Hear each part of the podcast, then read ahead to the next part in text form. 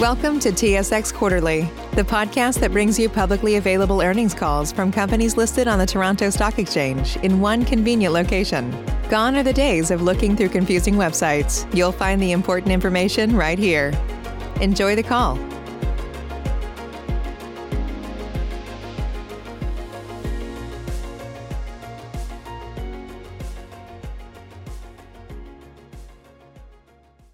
Mesdames et messieurs, merci d'avoir patienté et bienvenue à la conférence téléphonique concernant les résultats du quatrième trimestre de l'exercice 2020 de TC Transcontinental. Pendant la conférence, tous les participants seront en mode d'écoute seulement. Une période de questions suivra la présentation et des directives vous seront données à ce moment. Nous désirons vous rappeler que cette conférence est enregistrée aujourd'hui, le 10 décembre 2020. Welcome to the TC Transcontinental fourth quarter and fiscal 2020 results conference call. During the presentation, all participants will be in a listen-only mode. Afterwards, we will conduct a question and answer session, and instructions will be provided at that time. As a reminder, this conference is being recorded today, December 10th, 2020. I would now like to turn the conference over to Yan Lapointe, Director, Investor Relations. J'aimerais maintenant céder la parole à Yan Lapointe, Directeur, Relations avec les investisseurs. Monsieur Lapointe, please go ahead. Thank you, Gabriel, and good afternoon, everyone. Welcome to TC Transcontinental's fourth quarter and fiscal year 2020 results conference call. The press release and the MD&A with complete financial statements and related notes were issued earlier today and are available on our website at tc.tc. A replay of this conference call will also be available on our website under our investor relations section. We have with us today our President and Chief Executive Officer, François Olivier, and our Chief Financial Officer, Donald LeCavalier. Before I turn the call over to management, I would like to specify that this conference call is intended for the financial community. Media are in listen-only mode and should contact Nathalie St-Jean, Senior Advisor, Corporate Communication, for more information or interview requests. Please be reminded that some of the financial measures discussed over the course of this conference call are non-IFRS. You can refer to the MD&A for a complete definition and reconciliation of such measures to IFRS. In addition, this conference call might also contain forward-looking statements. These statements are based on the current expectations of management and information available as of today, and they involve numerous risks and uncertainties, known and unknown.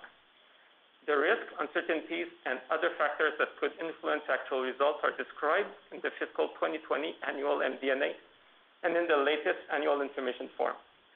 With that, I would now like to turn the call over to our President and CEO, François Olivier. Thank you, Yan, and good afternoon, everyone. We delivered another excellent quarter, ending our fiscal 2020 with a strong performance in all of our businesses. More than half of the year was impacted by COVID-19, and I'm proud to say that with our resilience, agility, and operational efficiency, not only did we pull through, but we are stronger than we were one year ago. How did we do that? First, we significantly improved the profitability of our packaging sector. Second, we demonstrated our ability to control our cost and print whatever the context.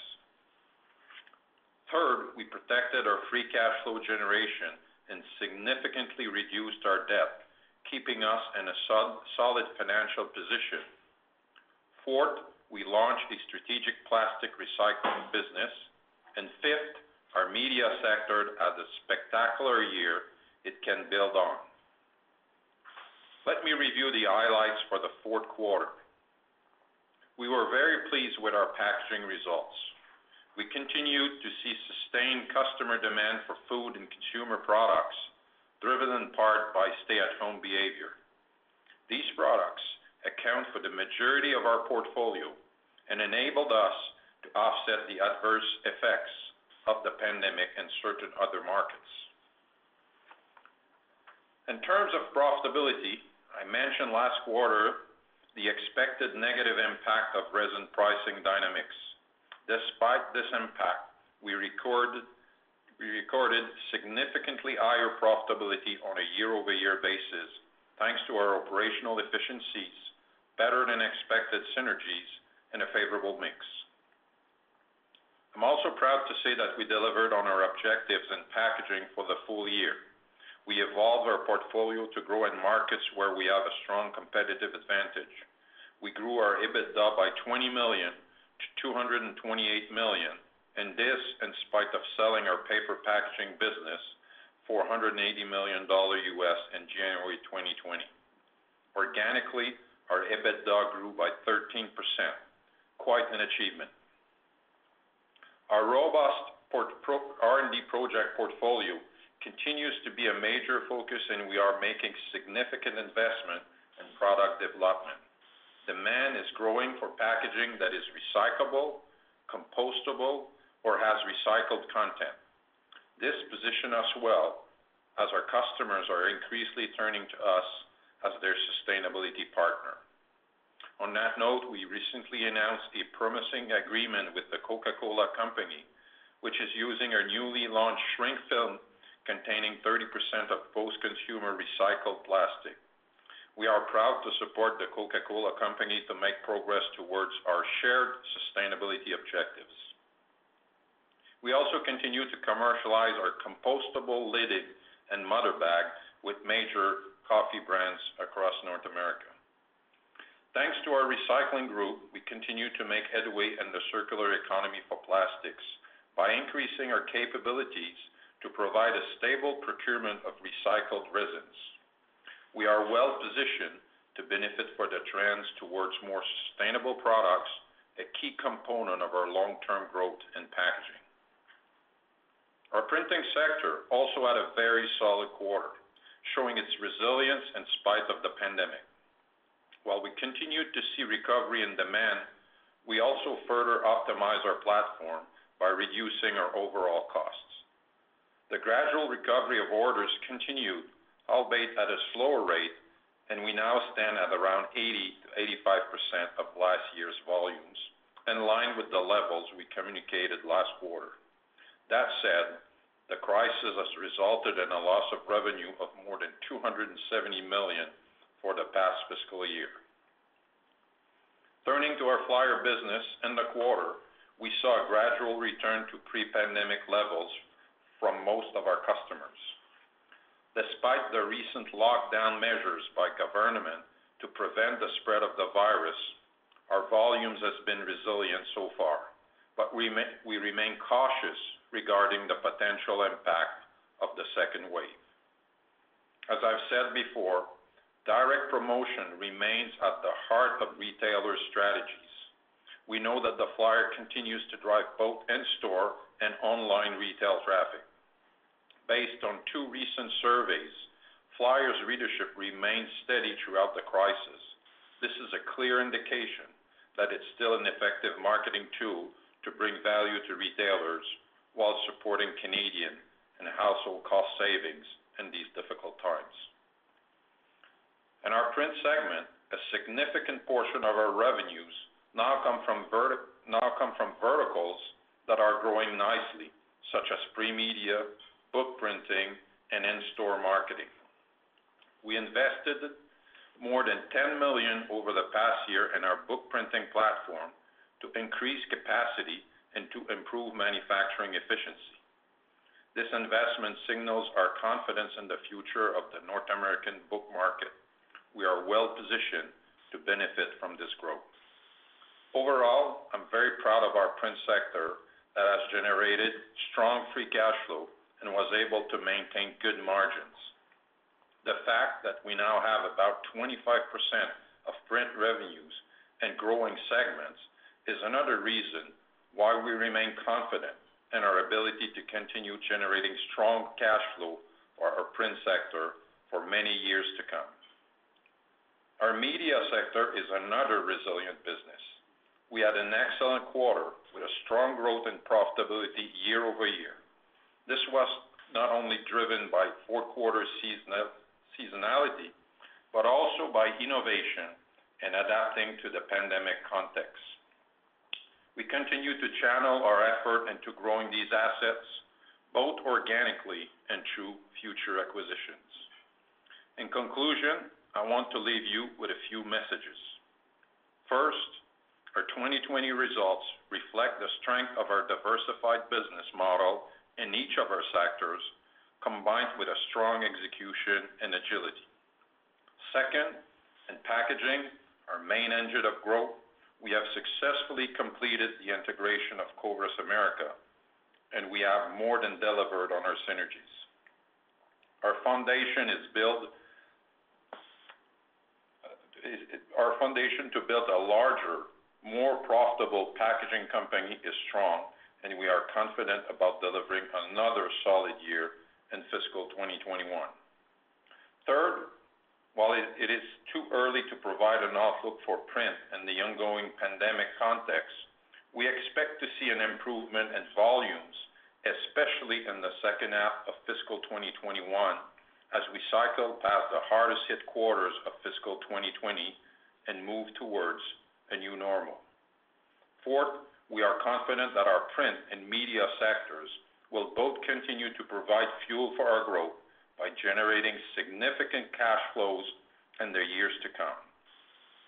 Finally, with the strong results we delivered, combined with our solid financial position, we are optimistic about the coming years and remain committed on executing on our growth strategy. With that, I'll turn it over to Donald. Thank you, François, and good afternoon. I will start by looking at the consolidated numbers. As expected, revenues in the quarter were down year-over-year. Like we saw in the previous quarters, the difference is mainly related to lower printing activities because of the impact of COVID-19 and the sale of the paper packaging business in January 2020. Consolidated adjusted EBITDA for the quarter was up by 5.5% versus last year, mainly from higher margins in the packaging and media sectors. I'll provide more details on how we drove profitability improvement in the review of each sector. Interest expense declined as we reimbursed 375 million dollars of debt earlier in the year, combined with lower interest rates. The tax rate was slightly higher than what we have seen in previous quarters due to the non-recurring items. Full-year tax rate was 25.9%, in line with our guidance.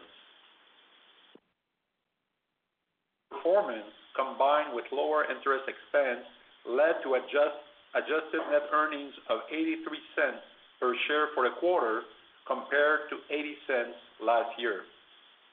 Now, looking at the segments. Once again, our packaging sector led the way with a very strong quarter. While revenues were lower than last year, mainly because of the sale of the paper packaging operations, we saw strong organic growth in many food-related segments.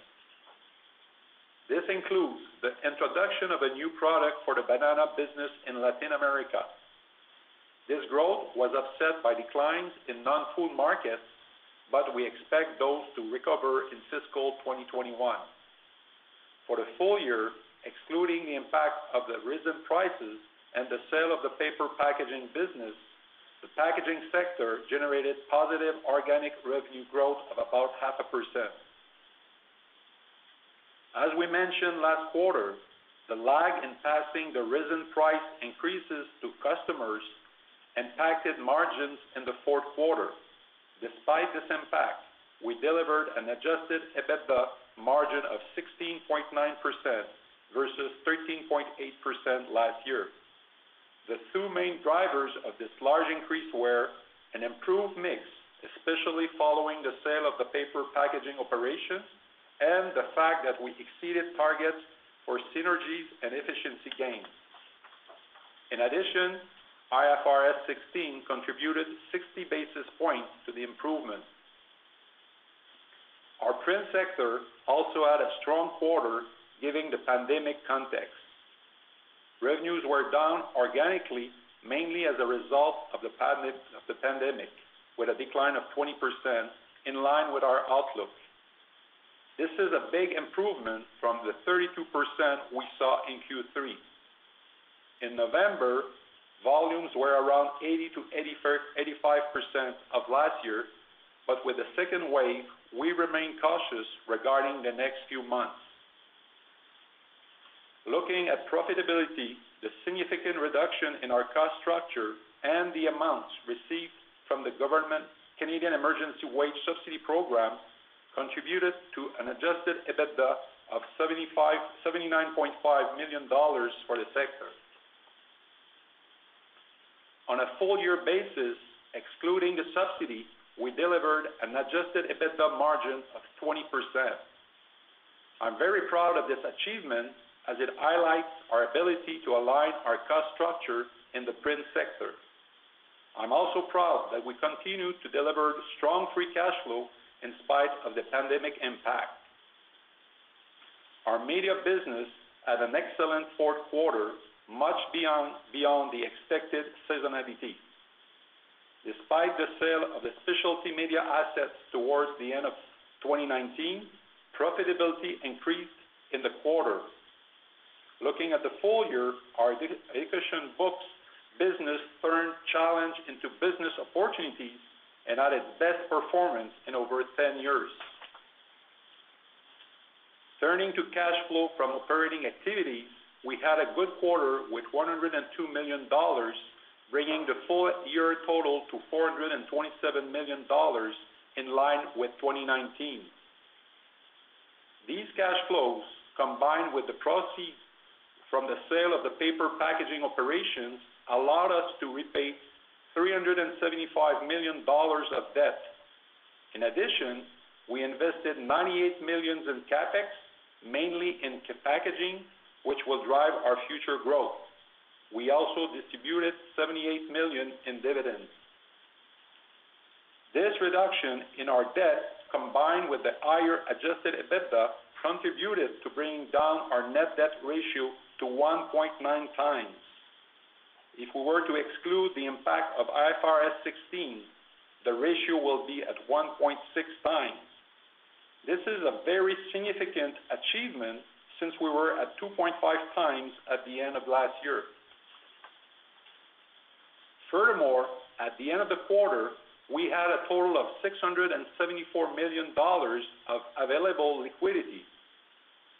This strong financial position and our ability to generate stable, solid cash flow provide us with flexibility in terms of capital allocation, including capturing growth opportunities. I'm encouraged by the strong results, and I'm optimistic for the future given the strong foundation we have built. Now for our 2021 outlook. In print, as volumes continue to recover, revenues in the second half of 2021 should be higher than those for the same period in 2020. In terms of profitability, excluding the impact of the Emergency Wage Subsidy Program, adjusted EBITDA should grow as well for the second half of fiscal 2021. In packaging, excluding the impact of the resin price, we should generate organic growth, especially in the first half of the year. At the EBITDA level, the increases in resin prices we saw in the last seven months should have a negative impact in the first quarter of 2021. Once again, this impact should be more than offset by efficiency gains, mix, and synergies. Once the lag effect is over, higher resin prices will increase revenues with no significant negative impact on EBITDA dollar amount, therefore only impacting margins. Media should have another solid year in 2021, but not enough to offset corporate costs of around 30 million dollars. Assuming no change in interest rates, our financial expenses should continue to decline in line with the reduction in our debt levels. On that note, we reimbursed 62.5 million U.S. dollars of term loans after the end of Q4. Our effective tax rate should continue to be in the mid-20s range. In terms of the use of cash for the year, you can assume CapEx coming in around 100 million dollars. As for the cash taxes, you can assume around 50 million dollars. On that note, we will now proceed with the question period. Merci. Mesdames et messieurs, nous allons maintenant procéder à la période de questions et réponses. Si vous avez une question, veuillez appuyer sur les touches étoiles suivies du 1 sur votre téléphone à clavier. Une tonalité se fera entendre confirmant votre demande. Les questions seront prises dans l'ordre qu'elles auront été acheminées. Veuillez également vous assurer de décrocher le récepteur de votre appareil téléphone si vous utilisez la fonction main libre avant d'appuyer sur les touches. Un moment, s'il vous plaît, pour la première question. Thank you. One moment, please. Ladies and gentlemen, we will now conduct the question and answer session. If you have a question, press, please press the star followed by one on your touchtone phone. You will hear a tone acknowledging your request, and your questions will be polled in the order they are received. Please ensure you lift the handset if you are using speakerphone before pressing any keys. One moment, please, for your first question. Votre première question vient de la ligne de Adam Shine de National Bank Financial. Your first question will come from the line of Adam Shine of National Bank Financial. Please go ahead. Thanks a lot. Good afternoon. Um, so once again, uh, François, good results as you alluded to. Maybe a question or two on uh, packaging to start with. Can you, as you look ahead to fiscal 2021, you've already talked to, you know, some of the outlook, but maybe you can talk to some of the moving pieces, pluses or minuses. I think previously you've talked about potentially, you know, growth maybe in the 2%-3% sort of organic growth range. Um, so within that 2%-3% range, if indeed that still holds, does that actually include resin, which I think provides you with a bit of a tailwind, um, in the context of where pricing is going? And then maybe, um, you know, while you're answering that, I'll leave a quick one for uh, your colleague in terms of the organic growth ex resin for the year in packaging was 0.5%. Maybe Donald can just tell us um, if uh, or what the Q4 number was. Maybe it's the same, but uh, just want clarity on that. Okay, thanks. Yeah. In terms of the organic growth, uh, we're sticking to what we said at the end of Q3. We expect 2021 to be 2%-3%. Uh, you know, we had a tough comp in Q4, uh, and I'm very pleased uh, with the results of Q4, and Donald could share them with you. But having said that, last year our Q1 was not that good, so we expect to uh to have a good start in organic growth in Q1. And Donald mentioned it in his prepared remark. We expect to be stronger in organic growth uh, in the first six months. Again, uh, the last six months have been pretty strong for us, so tougher comps. But uh, when it's all said and done, we believe we will be between the 2%-3%. We'll be closer to the 3 if the industrial business is coming back, you know, like the part of our portfolio that is affected by negatively by COVID. Uh, that should help us if when it starts to come back in a nicer way. Uh, but we believe that the verticals of food uh, that are strong are gonna remain strong. And these numbers don't include any resin movement. So obviously, if the resin price go up, we will do more than 2%-3%. If resin price goes down, we'll do less. But I believe that we'll be in a position next year to give you the organic growth net of the resin uh, movement. So it's 2%-3% we're expecting, uh, net, you know, excluding resin price movement. And I will let Donald answer your other question. Thank you, François. Adam, for Q4 was slightly negative if you exclude resin price. Okay, thank you. And maybe, François, just one other one. You know, you touched on Uh, the printing trend, you know, being in that 80%-85% zone, which was pretty much as you had telegraphed back in Q3. Can you speak to, you know, uh, any particular movements by customers? I mean, notwithstanding or acknowledging, frankly, you know, some of the restrictive measures that are upon us, uh, and maybe brewing, as we work through your Q1. Um, you know, are we still seeing, as you said, resilience, you know, in terms of the volumes, but are there any particular moves being made, plus or minus, by any of the customers, key customers? No, uh, before I answer the print, I will complete your answer on packaging to wrap up the year. Like, this quarter was -0.3% net of all the resin and all the disposal of assets. But, uh, I'm pretty happy that for the overall year, if you if you exit the uh, paper business and the negative impact it had on us for a couple of months early in the year, and you exit the resin price movement, we finished the year at 0.5 positive. So that's what we had said early on. We were hoping for, you know, neutral to +1 this year, so we just did just that in packaging. So I'm quite pleased about that. Uh, in printing, uh, very similar. We were hoping, to be frank with you, to having this momentum of uh, moving from -20 that we were in Q4, and we were at -15 in October. So we were hoping to head towards the -10, you know, -8, uh, because there's still an impact of COVID. But with the second wave uh, in Canada, with the numbers that we all see every day, uh, I think we're gonna stay in the zone where we're at, -20. And if the virus continue to spread uh, further, you know, we might go back to -25 and all that. So from what we had hoped for, uh, Q1 is gonna be a little bit less uh, busy than what we had anticipated.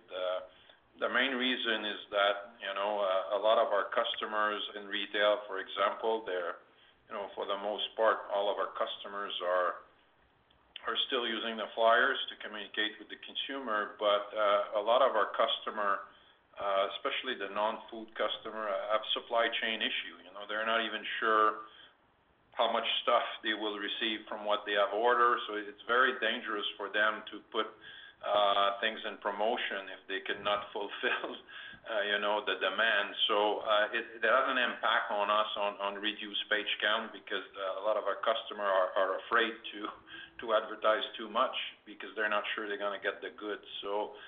These are some of the trends that uh, have negative impact on us because of the COVID. Some uh, provinces uh, have went down to more serious lockdown. That have certainly an impact on retail. So that's why we remain very cautious for the first six months of the year. And you have to remember, Adam, we're gonna compare in the first five months with non-COVID months last year, and we fully expect November to March this year to be uh, impacted by COVID.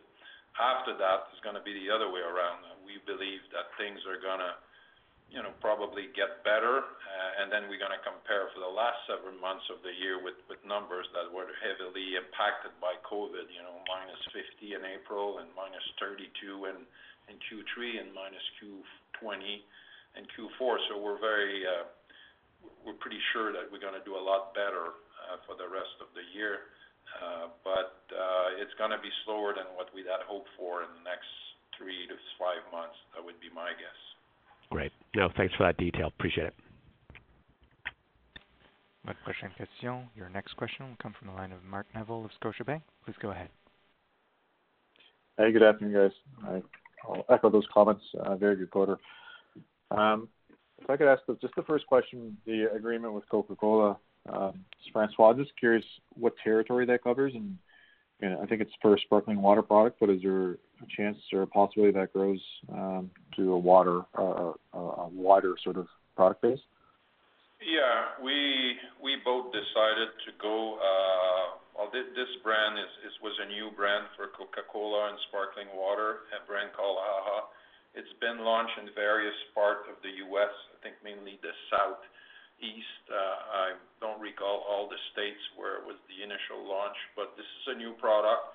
And uh, um, our innovation that we had brought to Coca-Cola uh, fit well with that brand. And it was, you know, the volume is obviously a lot less than if we would do that for the cases of a 24 and 36 pack of Coca-Cola across the United States. So, Uh, we both see it as a test. This test has been very successful in terms of, uh, know, the product doing what it's supposed to do, and then running very, very well and very, very fast on their line. So, uh, no issue there. Um, but obviously, both for us and Coca-Cola, we hope to deploy that product to bigger other brands and bigger volume. But we'll do it step by step, and we're innovating and learning together.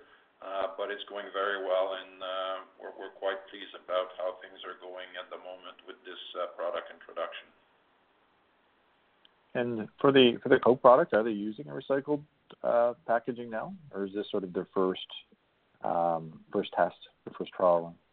I don't know if you can comment on it, but just curious. Yeah, I know we did the trial, you know, in the last, you know, we've been working on this for six to eight months, and the product was launched about a month ago, so it's it's commercial, it's in the market. Mm-hmm. This brand has been launched with uh, with the new product. And this product uh, uh, contains 30% of ocean-bound resin, which is plastic that is picked up, you know, near near the beaches and near the ocean. And uh this is the product we manufacture for them. And we have other uh, blends or other innovation that we will probably introduce uh, with them and other customers around the shrink market, so. Okay. Um, I'll just a couple points of clarification. Just on the guidance. Um so for the print, you're saying sort of ex subsidy growth. If my math's right, you're around 220 million. That's sort of the adjusted EBITDA for fiscal 20? That's sort of the the baseline you're referring to when you're talking about growing next year? Yes. Yes. Yes. Okay. If you factor out the Canadian wage subsidy, that's the basis. And uh, what we're saying is we our call is that we're gonna do better than that next year. We we we're gonna grow in the second half of the year, and that's why we think that both from a sales standpoint and a EBITDA standpoint, that we will do better next year. Okay. And again, in the packaging, it's really, I guess, two, two and a half months of the paper and uh, packaging business that you're lapping, and then you sort of grow from there, ex resins, right? That's communication? Yeah. Exactly that. Yeah. And it was like two and a half months. Yeah. And then if you look at our uh, MD&A, you will have the sales number and the EBITDA contribution, uh, I believe. Okay. Okay. Maybe just one last one. Just Just thoughts around M&A. Um, you know, I guess it was a difficult year to do proper diligence, not being able to travel a distance. I'm just sort of curious where you're at and your thoughts around around that. Thanks. Uh, you know, I could say that that uh, we, even though we can travel, we we were very active in reviewing a lot of files. Uh, there's been some transaction and uh, in all the space where we operate. You know, we we uh we you know we have the balance sheets to be more active now that we're below 2x, you know, uh you know, at 1.6x excluding the IFRS. This is how I used to look at it. We believe that we could be more active. Uh Donald mentioned it on the call. We have about 684 million of liquidity right now. So uh we think that we have opportunities to do Uh, tuck-in acquisition uh, both in media and print uh, to continue to change the portfolio. I mean, not a lot of people give a lot of attention to all these small deals, but they're adding up, and they're changing the mix of the print sector. So a lot of people think about transcontinental printing from for what it was 15 years ago. I can tell you it's very different, and it'll be very different a year from now, it'll be very different two years from now. You know, I mention it because when people think about M&A for TC, they only think packaging, but we have a lot of opportunities to grow our media portfolio that performed quite nicely this year. We have some opportunity to continue to grow uh, in our growth sector in print. And we also have opportunities in uh, North America and South America uh, to continue to do M&A, you know, in packaging. Needs to be the right fit at the right price. But uh we just brought in a new leader uh, uh, uh, to head the M&A, you know, function. He'll be working with me. And uh so yes, it's very much at the heart of our strategy to do M&A in the months and years to come.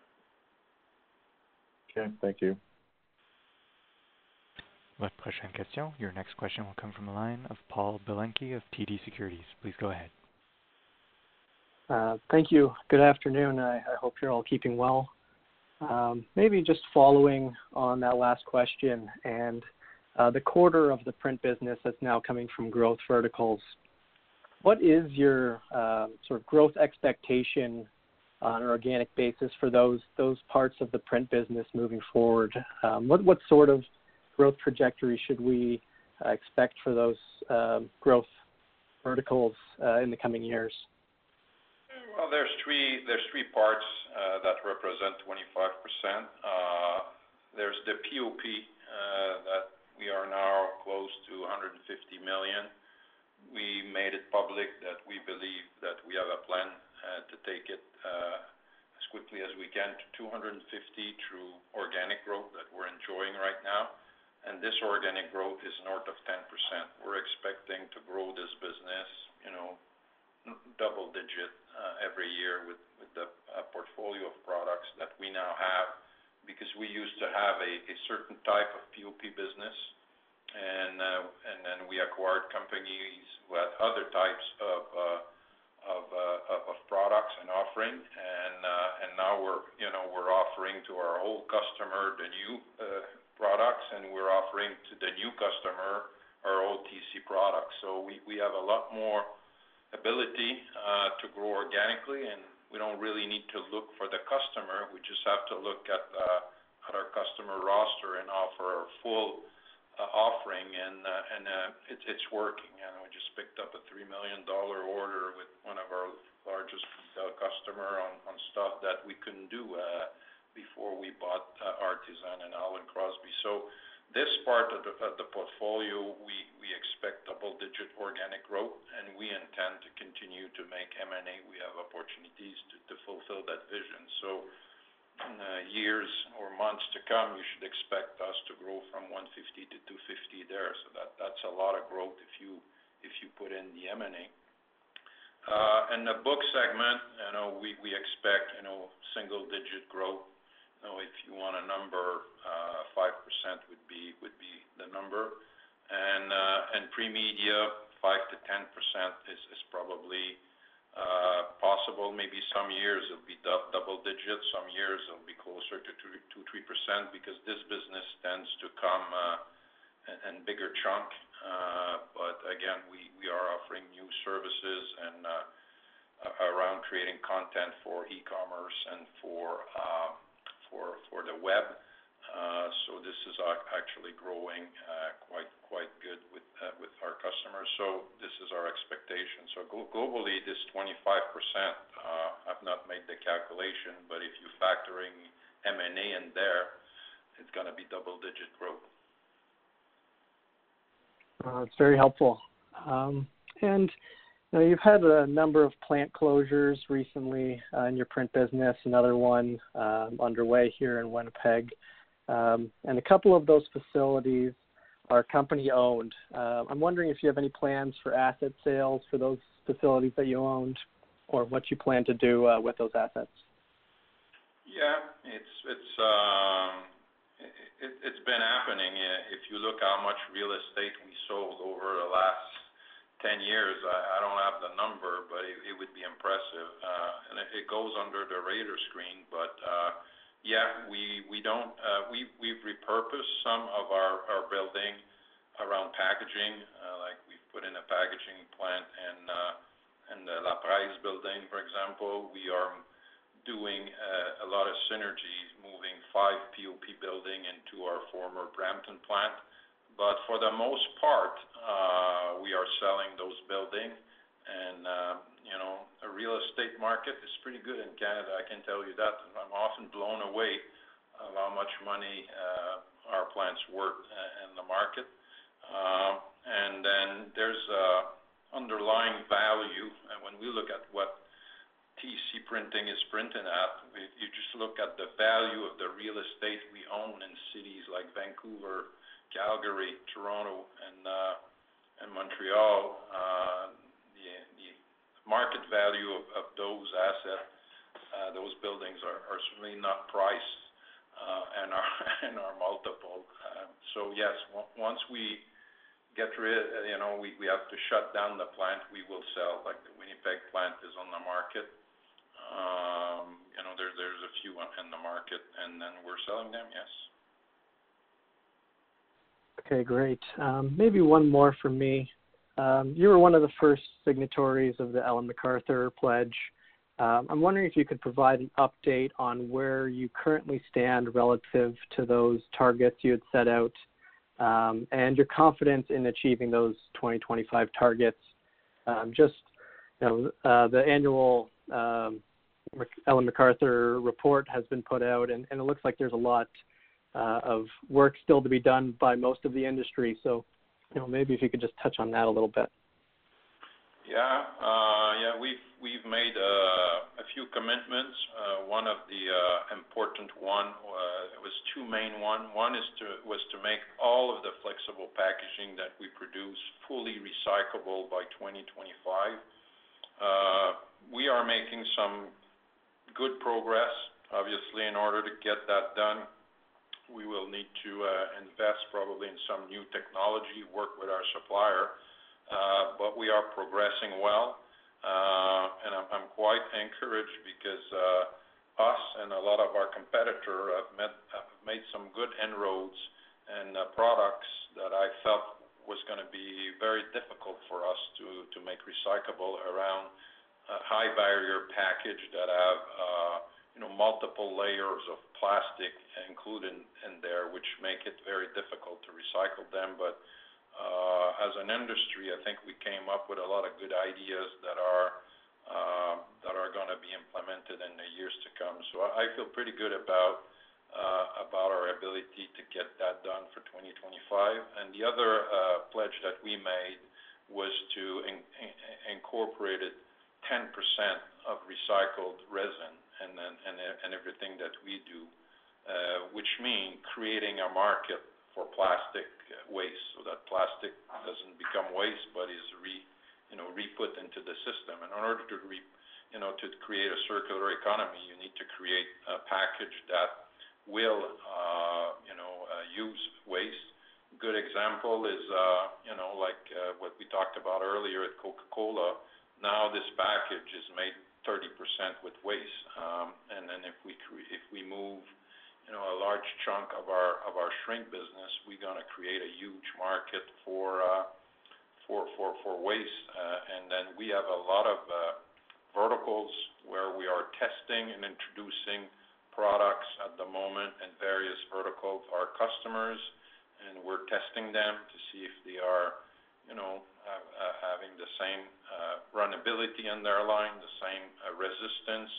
Uh, and So far, I'm quite pleased uh, by the progress. Uh, so I think we will probably surpass this 10% by 2025.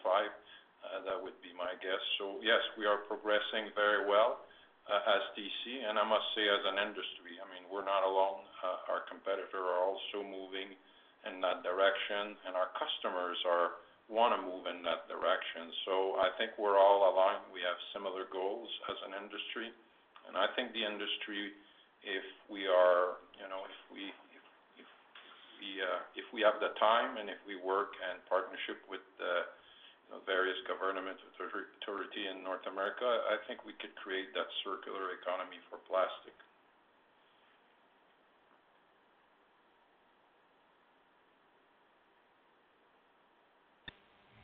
Question question. Your next question will come from the line of Drew McReynolds, RBC. Please go ahead. Uh, thanks very much. Uh, good afternoon. Uh, first, François, for you, a clarification. When you were going through the three drivers of that 25% of printing that is growing, on the pre-media side, what was your expected growth rate range? I missed that. Probably a little bit you know, north of the 5%, between 5 and 10. And I said that it's not like a, you know, you usually win big chunk or big contract if if if you know customers are moving you their their studio work or their photo work or their e-commerce work, then you tend to pick up large chunk at the time. Um, so yeah, it could be more than uh, than that a year and lower than that. But globally, I think we could grow between 5 and 10% in that business on a on a long-term okay. basis. Yeah. Okay, super. Thank you for that. Um, just shifting to packaging margin. Initially, when I saw the strong quarter here in Q4, I thought, you know, maybe some of the resin dynamic that you had communicated last quarter may have gotten shifted into Q1. But it sounds like you got hit, but were certainly, you know, able to to manage that impact. Is that a a better characterization as as opposed to kind of shifting this timing-wise into Q1? Yeah. You're right. We were uh, definitely hit in Q4 as we uh, uh, said it at the end of Q3. Remember, we said that we had a strong push in Q3, and we were expected to have actually the reverse in Q4, and the amount was important. So that shows that, as I said in my opening remarks, that all the efficiencies, the mix, and some of the synergies that we're still capturing were very strong also Q4. Okay, great. Um and then as we look for packaging margins into fiscal 2020, you've you know said for a number of quarters now, 16%-17% post IFRS 16 is where you kind of wish to land. Uh, uh, if if you're able to do you know, maybe a little bit better than that, is that an opportunity for you to make some kind of reinvestment in the business? Um, Are you kind of focused on optimizing margin, or or you know, do you have kind of a pipeline of reinvestment uh, uh, that you you know you could make in the next couple of years? Well, uh, I'll let Donald answer for the margin, but I think I said it last quarter, and I don't think it had changed, and we don't want to change that. So we basically said to a question we had that the new normal is 16, and the new normal is 16.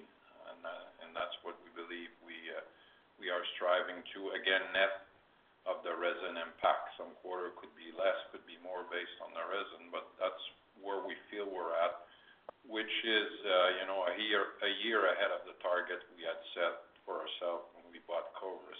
In terms of reinvesting in the business, like Donald said it, this year we invested 100 million dollar in capital, and most of it went to packaging. And next year we're investing 100 million, and most of it is going to packaging. So for sure, we are reinvesting in the business. If you look at our sales in Canadian dollar being about 1.3, uh, that's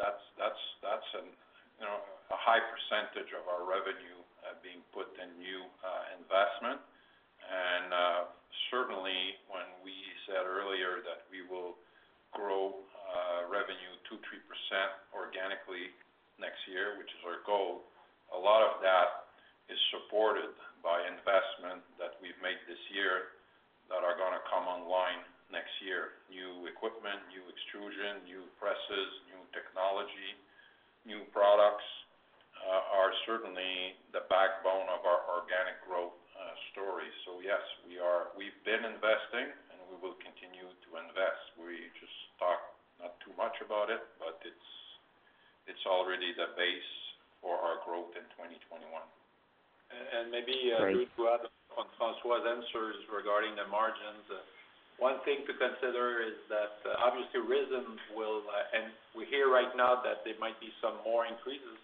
So um obviously we'll have, as I said, an impact in Q1 on the EBITDA level, but also you understand that it plays a role also on the margin, even though if we do some pass-through with clients, it will have an impact because it it uh it increases the top line at the same time.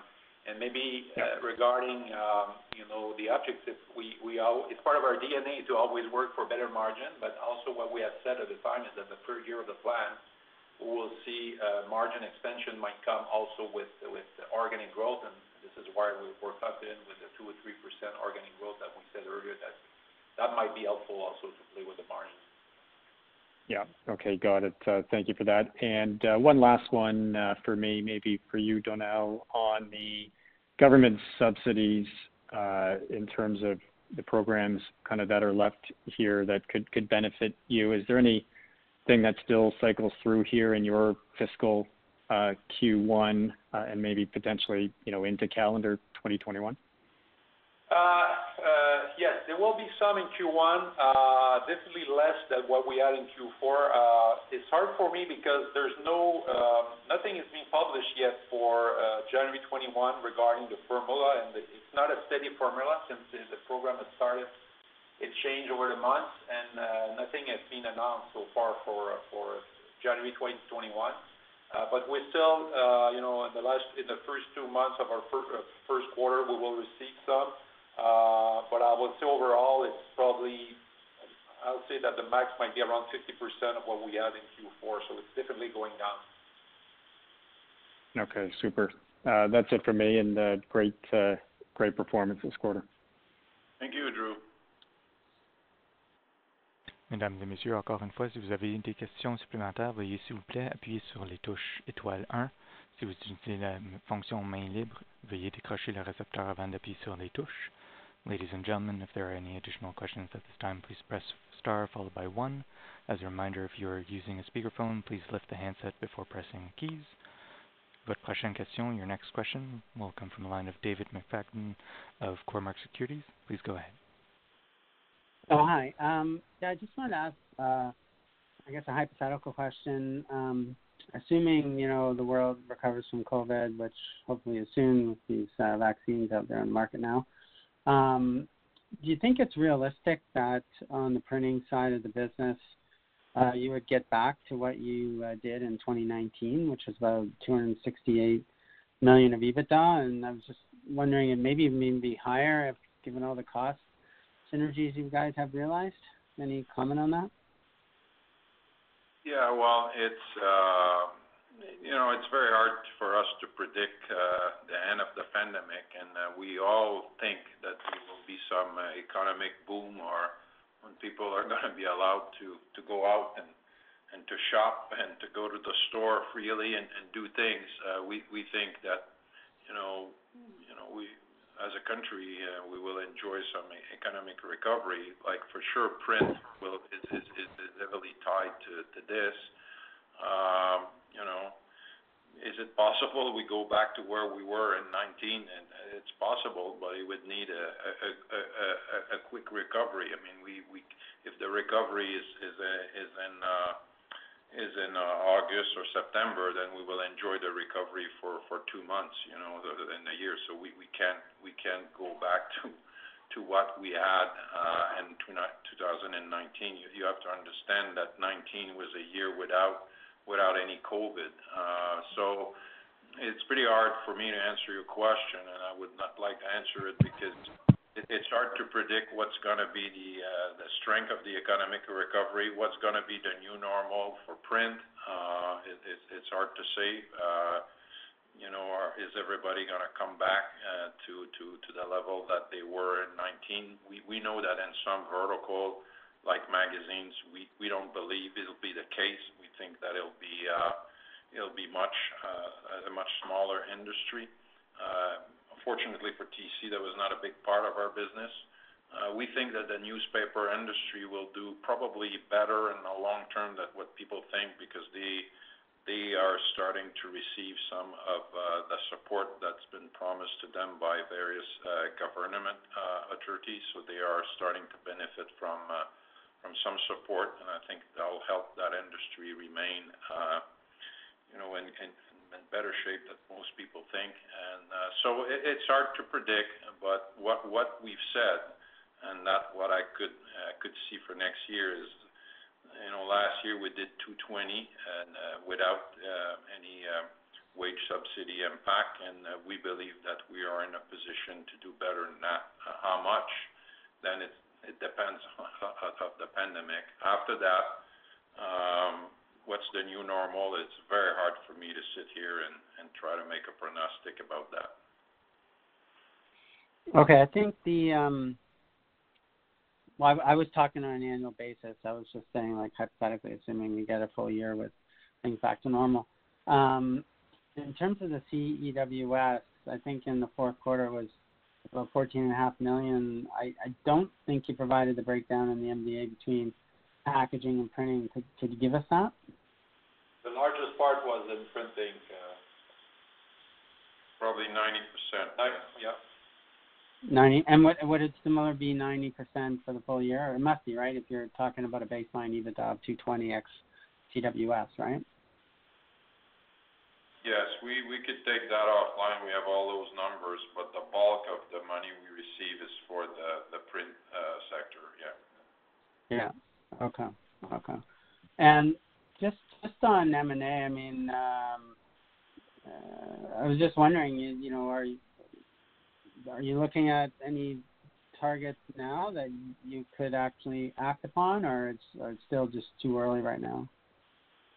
We, never commented on uh, M&A where we're at, but what I can tell you is like what I've said before in the three verticals: media, print, and uh, packaging, we did look at file in the last couple of months, and there there's stuff that uh that we're there's always stuff we're working on. If you look at Transcontinental for the past 10 years, terms of buying and selling company, I think our average number of transaction is probably north of six a year. So, uh, yes, we will do uh, movement in our portfolio in 2021, that's for sure. Remains to be seen how many transaction and the size, but for sure, we will do M&A in 2021. But uh, This is something also that is very hard to predict. Okay. All right. Thank you. Thank you, Denis. Il ne semble plus avoir de questions. Monsieur Lapointe, there are no further questions at this time. Thank you everyone for joining us on the call today, and uh, we look forward to speaking with you soon. Mesdames et messieurs, ceci termine l'appel conférence pour aujourd'hui. Merci de votre participation. Vous pouvez maintenant raccrocher. Ladies and gentlemen, this concludes today's conference call. Thank you for participating. You may now disconnect.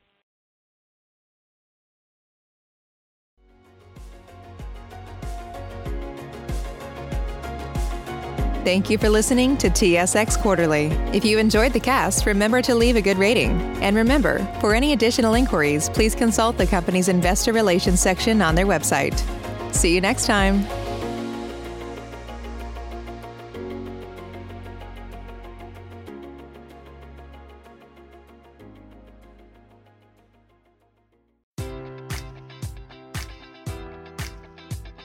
Enjoy all your favorite sports like never before at BetMGM. Sign up using code Buckeye and receive up to $1,500 back in bonus bets if you don't win your first bet. When you register with BetMGM, you'll get instant access to a variety of parlay selection features, live betting options, and the best daily promotions in the business. And with BetMGM at your fingertips, every play and every game matters more than ever. Place your money line prop, or parlay bets with the king of sportsbooks today. Sign up using code Buckeye and receive up to $1,500 back in bonus bets if you don't win your first bet. BetMGM and GameSense remind you to play responsibly. 21 plus and present in Ohio, subject to eligibility requirements. Rewards are non withdrawable bonus bets that expire in seven days. Gambling problem? Call 1 800 Gambler in partnership with MGM Northfield Park.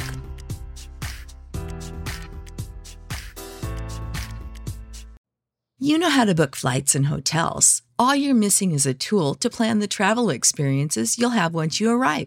That's why you need Viator. Book guided tours, activities, excursions, and more in one place to make your trip truly unforgettable. Viator has over 300,000 travel experiences to choose from. Everything from simple tours to extreme adventures and all the niche, interesting stuff in between. So you can plan something that everyone you're traveling with will enjoy. Real traveler reviews give the inside scoop from people who've already been on the experiences you're considering. So you can plan with confidence. Free cancellation helps you plan for the unexpected. And 24 7 customer support means you can travel worry free. Download the Viator app now and use code Viator10 for 10% off your first booking in the app. Find travel experiences for you. Do more with Viator.